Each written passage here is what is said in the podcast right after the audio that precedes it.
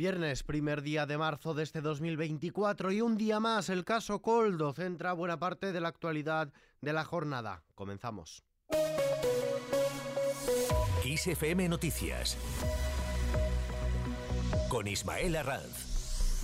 ¿Qué tal? La cúpula del Partido Popular pone la mirada en Armengol. Desde Génova reclaman a la presidenta del Congreso, Francina Armengol, su dimisión inmediata por avalar a la trama del llamado caso Coldo para que siguiera contratando cuando era presidenta del gobierno de Baleares. Los populares consideran que su situación es insostenible porque la tercera autoridad del Estado no puede estar bajo sospecha ni cada día más involucrada en un escándalo de estas características. El Partido Popular asegura que es necesario que Sánchez dé explicaciones ya. El portavoz de los populares, Borja Semper, ha asegurado que su partido no va a ejercer cacerías gratuitas, pero que el presidente del gobierno, Pedro Sánchez, debe dar explicaciones ya sobre el caso Goldo y sobre las informaciones que afectan a su entorno más cercano.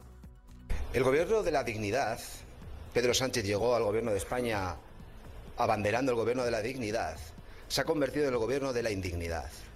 Entre otras cosas porque ante un caso de corrupción o sospechas de corrupción de esta dimensión, lo que intenta es desviar la atención, enmarañar la verdad a través de mentiras y conseguir que crear una confusión en virtud de la cual los españoles al final perdamos el hilo de lo que estamos hablando. Adelante, le animo al Partido Socialista a que siga con esta estrategia de intentar hacer creer a los españoles que el señor Tellado medió a favor de una presidenta del Partido Socialista para tapar un caso de corrupción. Animo de verdad fervorosamente al Partido Socialista, si esta es su línea, a que siga en ese camino. Desde el PSOE, su portavoz, Esther Peña, ha afirmado que están abiertos a que Armengol comparezca en la comisión de investigación que los socialistas impulsan en la Cámara Baja sobre este caso. Esther Peña esta mañana en la hora de la UMA.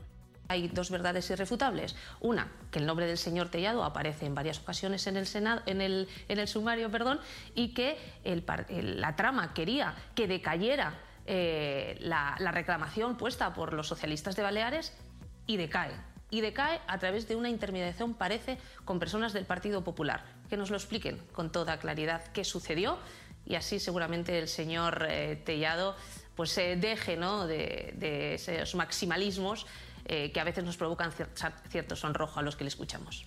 Cambiamos de asunto. El gobierno asegura que la regulación de los alquileres no va a afectar a la oferta. El secretario de Estado de Vivienda, David Lucas, ha dicho que la regulación de los precios del alquiler que se aplicará en Cataluña, que es la única comunidad autónoma, por cierto, que lo ha solicitado, no afectará a la oferta en contra del augurado por algunas patronales inmobiliarias. Lucas ha defendido además el índice de precios de referencia que servirá para limitar las rentas y que el Ministerio prevé publicar el próximo 12 de marzo. Mientras tanto, Galicia desactiva el plan anticontaminación, decisión que llega tras constatar que en los últimos días no se han apreciado nuevas llegadas significativas de más granulado. El plan anticontaminación se adoptó por la aparición de pellets de plástico blanco en varias playas procedentes de un contenedor que cayó al mar de un carguero en diciembre pasado. Ha sido desactivado ante la escasa aparición de ese material en estos últimos días. Más cosas. La Fiscalía recurrirá a la condena a Alves hablamos de la sentencia condenatoria a cuatro años y medio de prisión al exjugador del Barça, Dani Alves, por violar a una joven en el baño de una discoteca de Barcelona. El Ministerio Público solicita que se revoque la atenuante de reparación de daño y consecuentemente se le eleve la plena de prisión.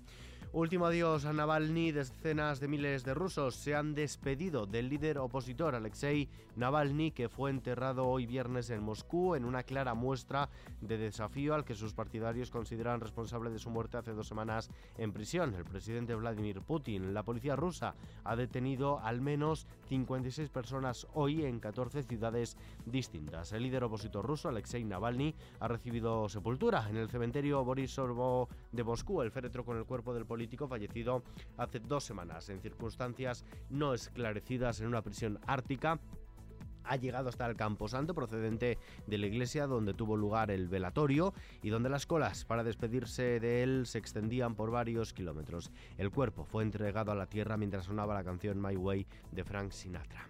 En la página cultural aumentan los préstamos de libros digitales. Los préstamos de libros electrónicos a través de la plataforma eBiblio, creada por el Ministerio de Cultura, crecieron un 29% en 2023 hasta llegar a los 3,5 millones. Los usuarios aumentaron un 25%, superando los 171.000, unas cifras que mejoran los datos de 2020, cuando la pandemia obligó al cierre de las bibliotecas.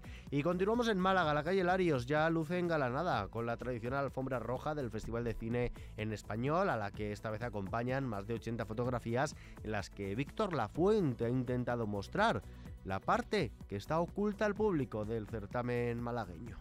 La exposición básicamente lo que he querido contar es la parte que no se suele ver del, festival. Es la parte de atrás, lo que suele ocurrir entre bambalinas, el backstage, intentando demostrar pues, eh, sentimientos reales de pues, personas que no estamos acostumbrados a verles en esos momentos. ¿no? Es básicamente, em, digamos que después de todo un año, después de hacer una película, que se premie, subir al escenario, recibir ese premio, ese momento en donde se se vienen atrás, donde está la zona oscura, que da igual si conocen a alguien o no, se van a fundir en un abrazo.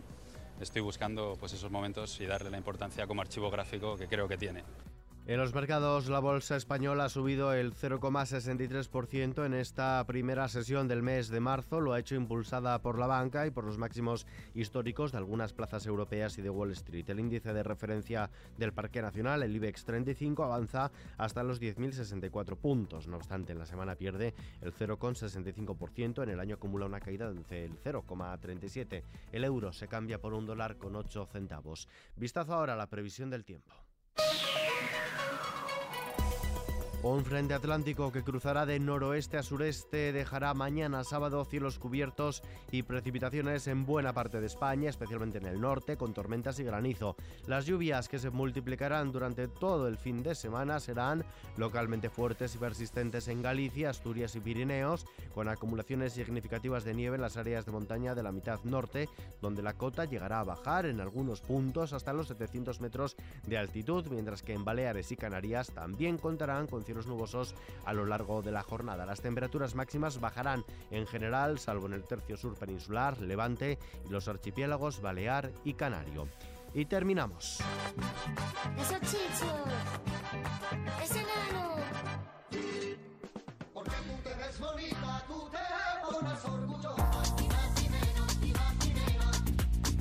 Con motivo de su gira de despedida, hasta aquí hemos llegado 50 años, los Chichos han decidido unirse a DJ Nano para versionar uno de sus temas más emblemáticos y que da nombre a su primer álbum, ni más ni menos. El sonido rumbero del trío se mezcla con el ritmo electrónico que caracteriza la música de Nano en esta versión. Así, 50 años después, ni más ni menos se convierte en una canción perfecta para bailar una noche de sábado o para amenizar una barbacoa de domingo. Los Chichos celebran este 2023 sus 50 años sobre los escenarios y también su adiós lo hacen con una gira de despedida. Con la gira hasta aquí hemos llegado que comienza este sábado en Bilbao y que se cerrará el 12 de octubre en Granada. Así que con esta nueva versión del Ni más ni menos nos despedimos por hoy, pero la información continúa puntual a su cita cada hora en los boletines de XFM y ampliada junto a los audios del día aquí en nuestro podcast XFM Noticias. JL García en la realización, un saludo de Ismael Arranz, buen fin de semana, hasta la próxima.